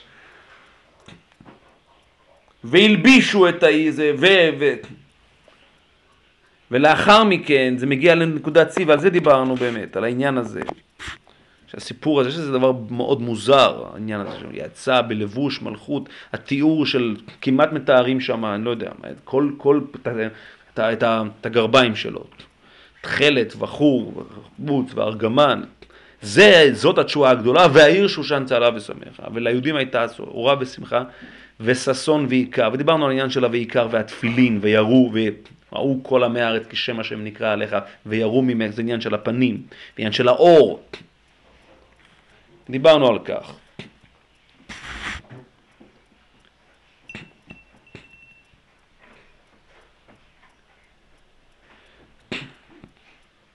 ההסתר פנים זה בעצם, זה בדיוק אותו מצב שבו הנתק הזה מהמקדש יוצר מצב שבו האדם אין לו שום זיקה אין לו שום זיקה אל, ה, אל האזוטרי, אל הנסתר, אל ההסתר, אל ההסתר. ואז, זאת אומרת, מספרים לנו, תחילת המגילה בעצם מגוללת בפנינו את המציאות הפוליטית, הרוחנית, התרבותית, התקופתית בעת ההיא, וממילא גם של העם היהודי, נותנים לנו, מרמזים לנו שהעם היהודי הוא חלק מהדבר הזה. והסיפור שכביכול פתאום משהו צץ שם, זה איש יהודי היה בשושן הבירה ושמו מרדכי בן יאיר בן שמי בן קיש איש ימיני אשר הגלה מן הגולה עם יחוניה מלך יהודה אשר הגלה נבוכדנצר מלך בבל. זאת אומרת יש כאן גלות, יש כאן הסתר פנים, יש כאן מצב של ריחוק, יש כאן מצב שאין פנים, יש רק חוץ, אבל יש, יש, יש את מרדכי. ואז מרדכי בעצם, המהלך בעצם שקורה פה, הוא מהלך, הוא מהלך מתקדם, הוא מהלך נבנה, הוא מהלך מתפתח. והמהלך המתפתח הוא שבתוך אותה מציאות חיצונית הולך ונשתל הולך ונשתל משהו פנימי, אבל הפנימיות הזו היא איננה פנימיות שהיא נגזרת של איזושהי פנימיות חיצונית, מקדשית, כפה עליהם הר כגיגית, התגלות. זה מין איזושהי יוזמה אישית של אדם. זה משהו מאוד מאוד נעלם, חמקמק. מרדכי יושב בשער המלך בעת פקדן בתרש. זה נוצרים שם איזה שהם זרעים ראשונים של משהו נסתר בתוך המציאות המנותקת הזאת, בתוך המציאות המנותקת הזו, המנוכרת הזאת. ואז אחר הדברים האלה גידל המלך אחשורוט את המן בן עמדת והביטוי של זה הוא ביטוי מאוד מאוד חיצוני. המן בעצם תופס את עצמו, הוא תופס את עצמו כפנים, הוא תופס את עצמו כאל. הוא בעצם תופס, הנוכחות הפיזית שלו מייצגת משהו שהוא לגמרי, פטישיזם בקיצור, הוא בעצם, הפיזי לגמרי זאת אומרת, איזושהי השתעבדות אל הפיזי. אבל שוב, חשוב גם להדגיש, כל הסיפור פה הוא סיפור, הוא סיפור שלרגעים הוא נראה אפילו ילדותי במובן הזה של משהו מאוד פיזי, משהו מאוד פיזי, כשאני אומר פיזי אני מתכוון חיצוני, סמלי. המן, כשהוא בא לאשתו ואומר לה, בכל עת אשר אני רואה את מרדכי יושב, כל זה איננו שווה לי. למה? מרדכי לא מערער על הסמכות שלו, בסך הכל הוא לא קם לכבודו, הוא לא, הוא, הוא, לא, הוא לא משתחווה לו. לא קם ולא זע ממנו. וזה דבר שמטריף אותו, דבר שמטריף אותו. אף אחד לא מערער אבל על הסמכות שלו, אף אחד לא מערער על, ה, על, ה, על, ה, על המעמד שלו. אז הוא כן השתחווה, אז הוא לא השתחווה. כל זה איננו שווה לי. ואז גם יש צורך, יעשו עץ גבוה חמישים אמה, איזשהו משהו מאוד מאוד נוכח, משהו שלא יהיה ספק לגביו. כמובן שלאחר מכן גמולו בראשו ותלו אותו. הנה העץ אשר עומד בבית המן. דיברנו גם על כך אולי בשנה שעברה גם בעניין הזה. העניין הזה של בית המן, אחד הדברים האלה נתן, אסתר המלכה את בית המן, נותן את הבית, הווילה, את הקוטג' של המן, זה הסיפור. היא קיבלה את, ה, את, את, את, את, את, את הווילה עם הבריכה של המן, זה פה, זה פה הסיפור. כמו בגאולה ראשונה, אולי. כמו? בגאולה ראשונה. שמה?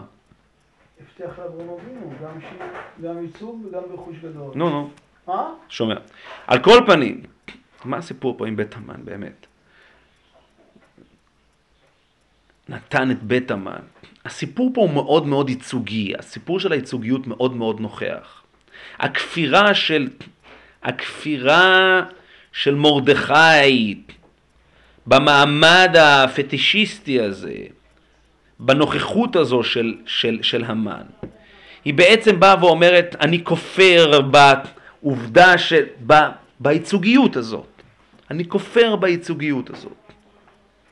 אני לא מקבל את הייצוגיות הזאת. ו... וזה דבר שמטריף את המן, וזה דבר שבא המן ואומר לאחשוורוש, ישנו עם אחד מפוזר ומפורד בין העמים, דתי המלך אינם עושים ולמלך אין שווה להניחם.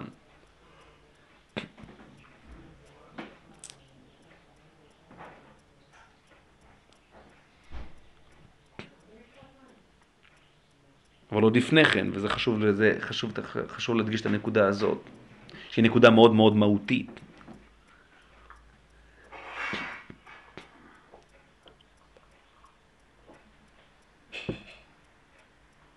דיברנו על כך שהמושג הגורל, המושג של התלותיות, המושג של הדטרמיניזם שנוכח בחיים עצמאיים של האדם קשור לעניין המקדש. זה בעצם מאפשר לאדם לקשור את גורלו, לקשור את האוטונומיות שלו ביום הכיפורים, לקשור אותה אל המקדש. זה עם כל העניין של הקורבן. כל העניין של מושג החטא מחד והתשובה מאידך.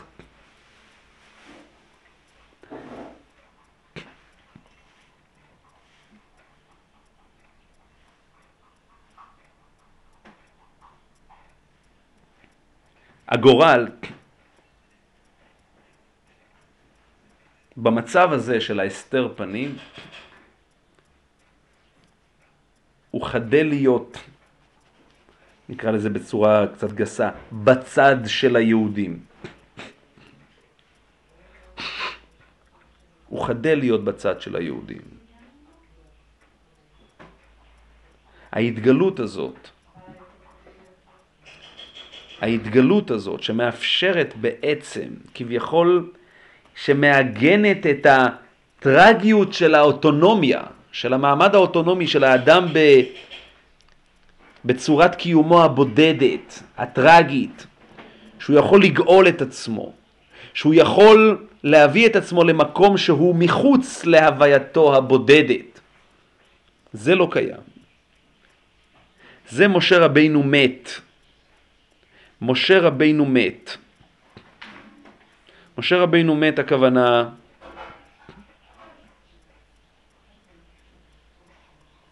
משה רבינו מת הכוונה שמשה רבינו הוא אנושי.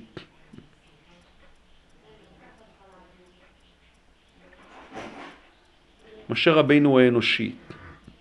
בשגם ובשר והיו ימיו מאה ועשרים. דהיינו משה רבינו, בהמשך למה שדיברנו מקודם, האופן שבו משה רבינו מנחיל את ההתגלות שלו, את ההתגלות העל-אנושית שלו, את ההתגלות הזאת של מים לא שתה, לחם לא אכל ומים לא שתה, הוא מנחיל את עצם ההתגלות שלו.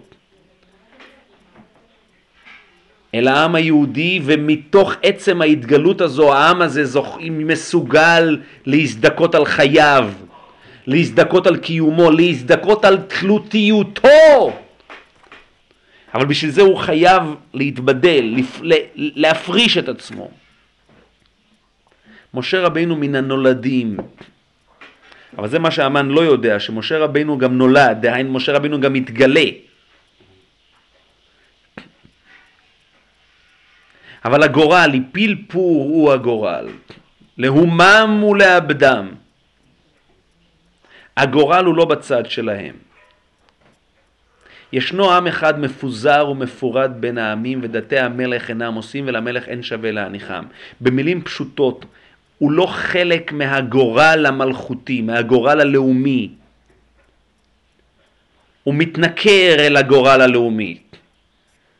הוא מפוזר ומפורד מכיוון שכל אחד מהם הוא, הוא כביכול ריבון לעצמו. ולראיה מרדכי לא יכרע ולא ישתחווה. הוא לא מקבל על עצמו את השעה כביכול שמשחקת לרשעים. מרדכי לא מקבל את זה, מרדכי כופר בגורל הזה. מרדכי מתוך בחירה אישית אמיצה, נועזת, מעמיד את עצמו כנגד הגורל הזה. שזה נראה גורל שהוא, אין חזק ממנו. שבע ועשרים הוא מהמדינה, כשבט המלך אחשורוש על כיסא מלכותו, עשה משתה. זה משהו שהופך בעצם להיות המעמד האישי של אחשורוש, הופך להיות חלק בלתי נפרד מה, מהמציאות עצמה, מהחיים עצמם. והמן מייצג את זה.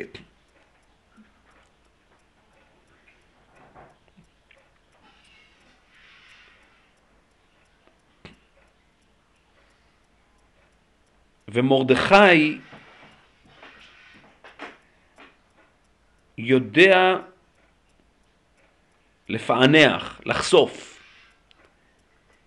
את הסוד של המלכות הזאת. זאת אומרת, מרדכי בעצם, והמלך והמן ישבו לשתות והעיר שושן נבוכה. זאת אומרת, מרדכי, המלך, המלך ואחשוורוש יושבים לשתות וזה הופך להיות חלק מהגורל של העיר שושן כולה.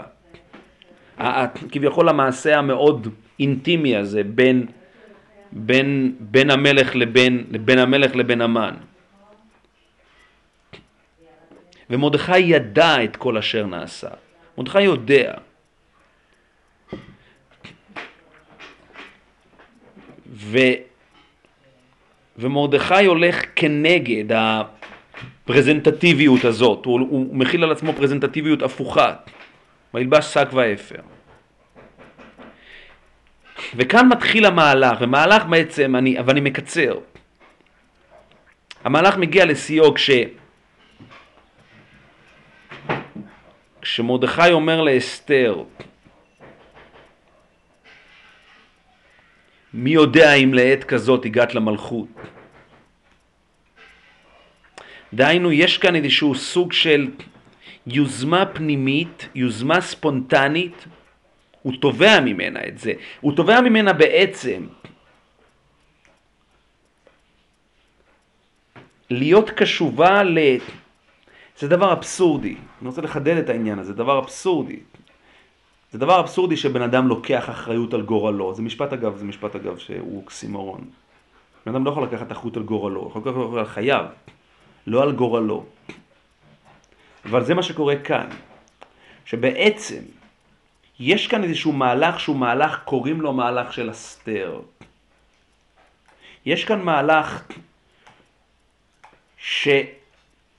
שמתוך ה... מתוך ה... האדם הבודד הזה, שכופר בגורל הנמצא, הנוכח, העדכני כביכול, הוא לא מוכן לקבל את זה. מתוך זה מתבשל משהו שהוא יוזמה אישית, אבל הוא גורל. אבל זה, וזה גם נגד הגורל, זה הרי בלתי אפשרי, כי כתב אשר נכתב וטבעת המלך אין להשיב. זה טבעת המלך, זה, זה הפורמליות המלכותית הנוכחת, אתם לא, אין להשיב, אין דבר כזה. זה, זה חד משמעית באופן מוחלט נגד צו הגורל הטבעי, הטבעי, של המהלך הטבעי שקורה פה. אבל יש כאן איזה סוד שהוא סוד של פנים בתוך פנים בתוך פנים. של בלילה ההוא נדדה שנת המלך. מה זה? מי יודע. אני אמרתי, כן, מי יודע לעת כזאת הגעת למלכות וכולי. ואסתר הולכת והיא חודרת ממש פנימה, פנימה. ויש כאן איזשהו מהלך שהוא מהלך ש... שהזרעים שלו הולכים ונובטים באיזשהו תהליך שהוא כולו יוזמה אישית. זה מתחיל מהמין העץ, זה מתחיל מהנקודה הזאת שבה מי הגיד לך כי ערום אתה, דהיינו ההתגלות לא יכולה לחול בהוויה עצמה, האדם חש ניכור מההוויה כשהוא חווה את ההתגלות, אין, יש ניכור. זה מאפשר, זה מאפשר להמן מן התורה מנין. אבל עוד לפני כן זה מאפשר כי משה מן הנולדים בשגם ובשר. זה ממשיך אבל, ואסתר מן התורה מנין ואנוכי אסתר אסתיר. אסתר היא בעצם הקפסולה הזאת שחודרת פנימה ופועלת בתוך המהלך, בתוך ה... כל הפרזנטטיביות המלכותית הזאת, שהיא כולה כנגד הגורל היהודי, זאת אומרת היא מגיעה עם איזשהו צו של גורל לאומי שהוא אנטיתזה, שהוא סותר לחלוטין את עצם, את האפשרות של, גורל, של, של קיום הגורל היהודי.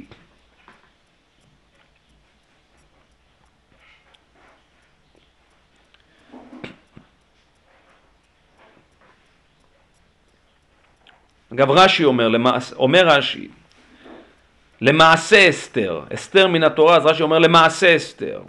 אסתר אסתיר בימי אסתר, יהיה אסתר פנים, ומצאו צרות רבות ורעות. וזה, וההמשך, וזה בעצם הסיפור, ההמשך, מרדכי מן התורה מנין, וזו חידה גדולה. על, על מרדכי, הוא לא אומר את זה לא על אסתר ולא על המן וגם לא על משה רבינו. על מרדכי הוא אומר, מרדכי מן התורה מנין? לגדולת מרדכי. לגדולת מרדכי. מה זה לגדולת מרדכי? לגדולת מרדכי. אז מאיפה יודעים לגדולת מרדכי? מור דרור. אז אני לא כזה, המרשה כבר אומר, המרשה כבר אומר שזה עניין של חירות, more draw.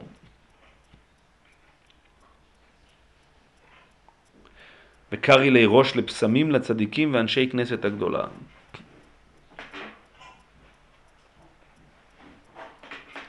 מרדכי מן התורה מניין לגדולת מרדכי, היינו היכולת דווקא לאור העובדה שמדובר בהסתר פנים. שיש יכולת לאדם הבודד לצמוח ולגדול דווקא מתוך אותו אשר הגלה עם הגולה, אשר, עם הגולה, אשר הגלה עם הגולה, עם יחוניה מלך יהודה, אשר הגלה נבוכדנצר מלך בבל. דווקא מתוך המקום הזה, התהליך הזה, התהליך הזה שבהכרח משמעותו ואנוכי אסתר אסתיר פנים, ואנוכי אסתר אסתיר פניי. דווקא מתוך המקום הזה הצמיחה של האיש יהודי היה בשושן הבירה. איש יהודי היה בשושן הבירה. מתוך המקום הזה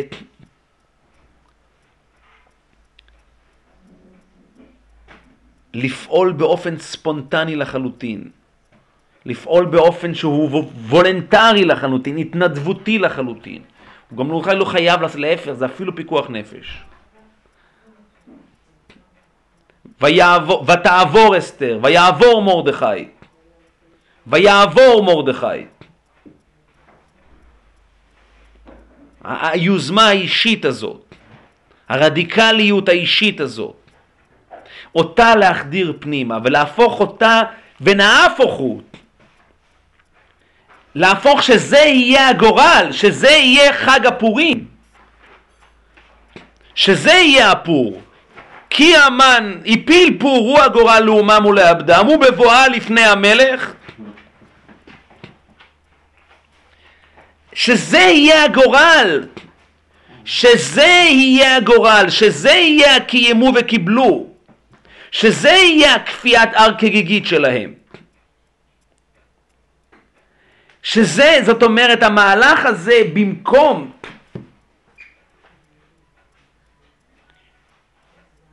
הם משתמשים בגורל של אחשורוש, זה הסיפור. הסיפור הוא שבסופו של דבר גדולת מרדכי הפך להיות חלק מהגורל שהוא אנטיתזה, שהוא אנטיתזה אל הגורל שלהם, שהיא מחזיקה את בית אמן. זה לא שהם עברו אל הגורל, הם חזרו לגורלם היהודי. הם הפכו להיות חלק מהגורל, שזה הגורל שהחיצוניות הזאת, שהבוץ והארגמן והתכלת וכו', הופך להיות חלק, זה בעצם הופך להיות הבגדי אור. זה הופך להיות הבגדי אור. לא הבגדי כהונה גדולה. הוא לא לבש, הוא לא לבש, הוא לא, הוא לא לבש בגדי כהן גדול. הבגדים ההם ומרדכי יצא מלפני המלך בלבוש מלכות, חלד וכו' וכולי וכולי. בגדי הכהונה הגדולה זה לא קונץ, הם באמת שייכים ליום הכיפורים. הם שייכים ליום הכיפורים. יום הכיפורים זה היום של הגורל, גם שם מטילים גורל. אבל ביום הכיפורים האדם מסתפח למשהו שהוא באמת מובנה. בדטרמיניזם, ה... בדטרמיניזם היהודי. זאת אומרת, בדטרמיניזם התלותי של האופן שבו האדם מסתפח אל, אל הנחלה התלו... אל, אל הנחלה שהיא בעצם באמת מהגנת את קיומו כקיום של לפני השם. אין כאן שום לפני השם. אין במגילה שום דבר שהוא לפני השם. המושג שלפני השם, שהוא המייצג של יום הכיפורים, הוא לא קיים במגילה. במגילה זה לא לפני השם. במגילה זה לפני, זה לפני המלך אחשורוש. רק אנחנו אומרים שכל מקום שנאמר המלך, זה מלך מלכי המלכים. זאת אומרת, כביכול, מי שמייצג את מלך מלכי המלכים באופן פרדוקסלי זה המלך אחשורוש. אחשורוש עם כל הנוכחות הזאת של שאיתה פותחת המגילה פתאום הופך להיות איך הלשון שם בחז"ל? כל מקום שנאמר המלך לא מלך אתה זוכר את הלשון בחז"ל? ודאי. כל מקום... זה תלוי אם המלך סתם או המלך חשוב. כן, אה, לא, זה מלך של קדושה, מלך של... אה, הלשון הוא מלך... זה הקדוש ברוך הוא. הקדוש. הוא. זה האבסורד. כן, כן. האבסורד הוא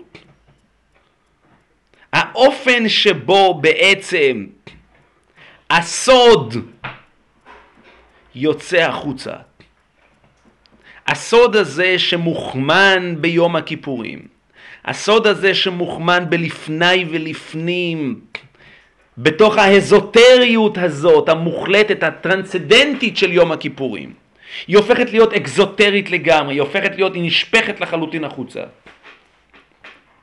בשביל להגיע הרי אל האזוטריות הזאת, האדם זקוק לגמרי להתבדל, לגמרי להתקדש, לגמרי לפרוש מכל המציאות, מכל ההוויה שלו, ולהביא את עצמו אל הפנים, בשביל לשמור על הסוד, לשמור על הסוד.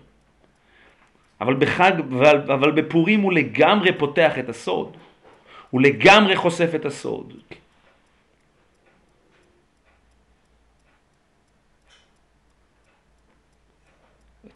האופן שבו המגילה הופכת להיות כגופה של תורה, שהיא צריכה שרטוט כגופה של תורה. כאמיתה של תורה. כאמיתה של תורה, סליחה, בדייקה, כאמיתה של תורה. היא הופכת להיות כביכול לוחות. היא הופכת להיות בתורתו של רבי מאיר. היא הופכת להיות, היא בעצמה, שהיא נכתבת בידי אדם. שהיא נכתבת בידי אישה. היא הופכת להיות, היא הופכת, היא בעצמה, היא צריכה שרטוט. המגילה צריכה שרטוט. זה כביכול התורה שבעל פה היחידה שהיא ממש תורה שבכתב. היא צריכה שרטוט כאמיתה של תורה. תדקו גם בלשון, כאמיתה של תורה. הגמרא ביורי כ"ט, שניתנו להיכתב כאמרי. נכון, סוף כל הניסים, אז מה עם חנוכה הוא שואל? הוא אומר שניתנו נכון, להיכתב כאמרי. נכון. איילס השחר, זה האחרון. שההסתר בעצם מתגלה ב, בפיזי הנמצא של הקתי עבדי דאחשוורוש ענה.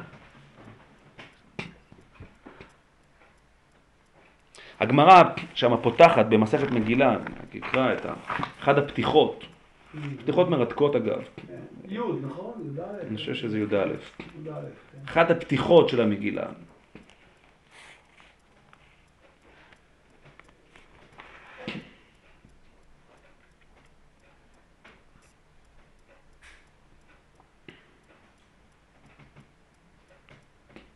רב, רבי אלעזר פתח לה, פיתחה להי פרשתה מאחה, בעצלתיים ימחם, ימחה, עמך המקרה, המק, המקרב. ובשפלות ידיים ידלוף הבית, בשביל הצלות שהיה להם לישראל שלא עסקו בתורה, נעשו שונאו של הקדוש ברוך הוא. מח ואין מח אלא אני. שנאמר וימח במרחב וכולי, ואין מקרא אלא הקדוש ברוך הוא, שנאמר המקרא במים עליותיו. אז הם נעשו, אז הלשון הוא, הלשון הוא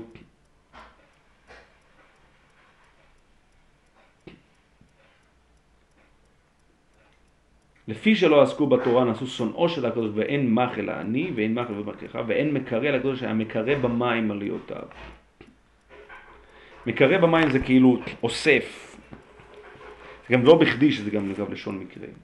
אבל האופן שבו בעצם לא עסקו בתורה, הם לא, הם לא אחזו בעצם באפשרות, באפשרות להתגדל מתוך ההסתר. אז הם הפכו כאילו להיות, הם נתנו לגורלו, לגורל של המקרא במים עליותיו. הם נמסרו, זאת אומרת, זה אגב דבר מאוד מעניין, שמרדכי אגב, הוא האיש של הדיבור, הוא האיש של השפה. כל העניין של בלשנות, המילה בלשנות, 70 לשון. שלא, בלש... אחד השמות של מרדכי זה בלשן, ומכאן מגיע אגב המילה בלש... בעברית בלשן. זה היה אחד משמותיו של מרדכי, שהוא ידע, ידע 70 לשון. היכולת דרך השפה, דרך הדיבור. על כל פנים, אני רוצה לחדד, אני רוצה, אפשר לראות מכמה וכמה, מכמה וכמה זוויות. האופן, אם אני לוקח שוב, אני התחלתי את ה... עם קווי המתאר של יום הכיפורים שמובנה בעניין הזה של הלוחות השניות.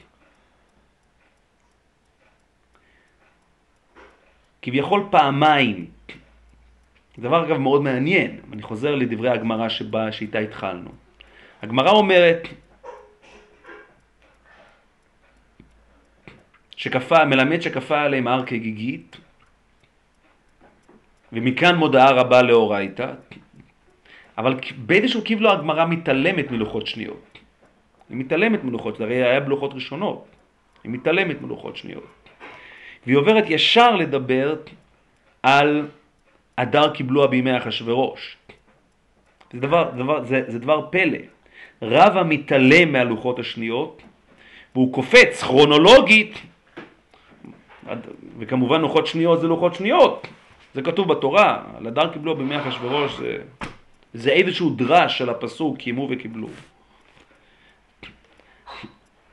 אבל, אבל זה ברור שהיה פעמיים. מאותו כפיית הר כגיגית היה לוחות שניות שמשה רבינו נותן להם, והוא נותן להם את זה ביום הכיפורים, ואז יש, ואז מופיע את ההדר קיבלוה בימי אחשורוש. במיוחד אחרי דברי הרמב"ן, שמאוד מרחיב, שהוא אומר פשיטא, אפילו שלא כתוב בתרא, שהיה אוי תחוב גומו. כן, נכון, נכון, כן, כן. כמובן, רמב"ן מאוד ידוע. כן. אבל עוד לפני שאנחנו מתייחסים מה, למה הגמרא מתעלמת, למה הגמרא מתעלמת מהלוחות השניות, אבל לוחות שניות זה ברור שזה שלב, מה, למה הגמרא, כי זה איזשהו, זה, זה שלב מאוד מאוד משמעותי בקבלה, ששם לא היה אתה נעשה ונשמע הרי. כי באמת, כי באמת, מה שבעצם האופן שבו ניתן להם לוחות שניות, ניתן להם כ, במובן מסוים כאנטיתזה לאותה נוסחה של אם אתם מקבלים את התורה מוטה ואם לאו פה תהיה קבורתכם וזאת אומרת כהמשך אגב לכל הסוגיה שם שויתנצלו וכולי זאת אומרת בלוחות שניות בדייקה באים וישנה הבדלה דיכוטומית מאוד ברורה בין ההוויה שלהם בין ההוויה שלהם, ההוויה הזאת שהיא ההוויה הקיומית שלהם, לבין את קולך שמעתי בגן, לבין ההתגלות. ובשביל באמת להזדקק אל מה שנקרא לוחות שניות צריכה להיות, יש תהליך וצריכה להיות, יש, מה זה, יש, יש פרוצדורה מאוד מאוד ברורה, מאוד מאוד דוגמטית צריך להיכנס ליום הכיפורים בשביל לאחוז בלוחות השניות. כך בעצם, וזו נוסחה. יש את אותו יום שהוא ימים יוצרו ולא אחד בהם. איזושהי שבת שבתון מוחלטת שמאפשרת להם לגעת בהתגלות הזאת ולשמוע ולהזדכות על הווייתם, להזדכות על חייהם ביום הכיפורים. זה באמת לחלוטין סותר את ה... אם אתם מקבלים את התורה מוטה ואם לאו פה תהיה קבורתכם, ממש לא. להפך, האדם הוא ישות אוטונומית, האדם הוא ישות חוטאת, הוא בא אל המקדש, הוא מזדקק אל המקדש, הוא שב לפני השם. מה שבעצם קורה בהדר קיבלוה בימי אחשורוש, שלהפך, כאילו אין צורך ביום הכיפורים. אין צורך במקדש. הם חוזרים לאותו הדר קיבלוה בימי אחשורוש, שההוויה הנמצאת היא בעצמה הופכת להיות קיימו וקיבלו היהודים. מתוכה הם בעצם מחייבים את, את, מה, ש, את מה שהם קיבלו כבר.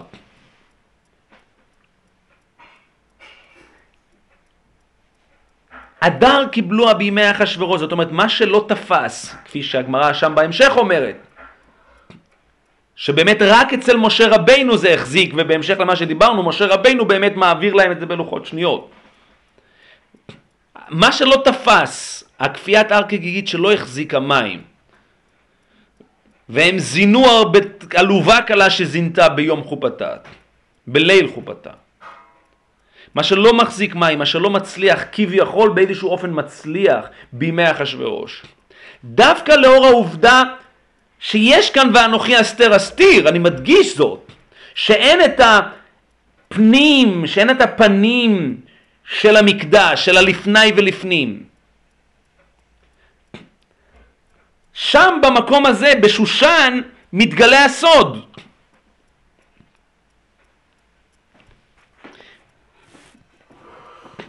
חג הפורים הוא חג שהוא כולו אומר חוץ. אבל הרעיון הוא דווקא דרך החוץ להזדכות על הפנים. חג הפורים הוא היום שבו אנחנו מסתירים את הפנים. אנחנו לא מוצאים את הפנים, אנחנו מחופשים. אין את הגילוי פנים, יש הסתר פנים. מסכות. כשאדם, אדם, יש את המסך, יש את המסכות.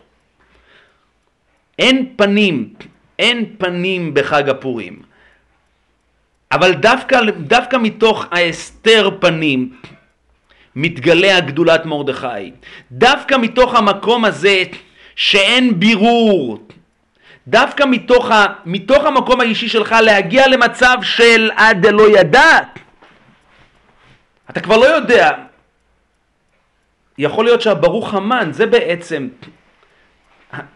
אתה, אתה, אתה באמת לא יודע, אין כאן בירור, אין את הבירור של יום הכיפורים, שהוא בירור חד, ברור, נוקב, להפך, הב... ואני חושב, חושב גם, זה משהו שחשוב גם להדגיש, הבירור לעולם מתחלל בפנים, הוא לא יכול להתחלל בחוץ. בחוץ אתה לא יודע, כשמישהו לובש מסכה אתה לא יודע מי זה, אתה לא יודע מי זה המן ומי זה מרדכי, אין בירור של פנים, אין את הבירור של לפני ולפנים. אין את הבירור הזה, אין את הברירות הזאת. הסוד מעורבב, הסוד גלוי. האדם נמצא במצב שהוא מתמסר להוויה כמות שהיא. מתוך ההתמסרות הבלתי מותנית, הבלתי מבוררת הזו, הוא דווקא להפך. הפנים צריך להגיע, חייב אדם לבסומי בפוריה. זאת אומרת, הסוד צריך להגיע למצב של בהשתפכנה אבני קודש. למצב של חוסר בירור מוחלט. להפך, תגיע למצב של חוסר בריאות, והבריאות נוגעת בדיוק בעניין הזה. לכאורה זה מאוד ברור. הגורל החיובי בהכרח מחייב ברוך מרדכי, והגורל השלילי בהכרח מחייב ארור המן. ממש לא, להפך. להפך. מי אמר? אולי להפך. אין שום ברירות. ומתוך חוסר הברירות הזו, שם, בחוסר הברירות הזו בעצמה, כביכול באה לידי ביטוי ההתגלות. באה לידי ביטוי הנעשה ונשמע. אני מדגיש נעשה ונשמע, לא נשמע ונעשה. כי נשמע ונעשה זה שייך ללוחות שניות, שאת קולך שמעתי בגן. דווקא האדם משתמש בהסתר הזה, בהסתר הזה, באמין העץ הזה, הוא משתמש דווקא בשביל להזדכות מחדש על, על הגורל שלו.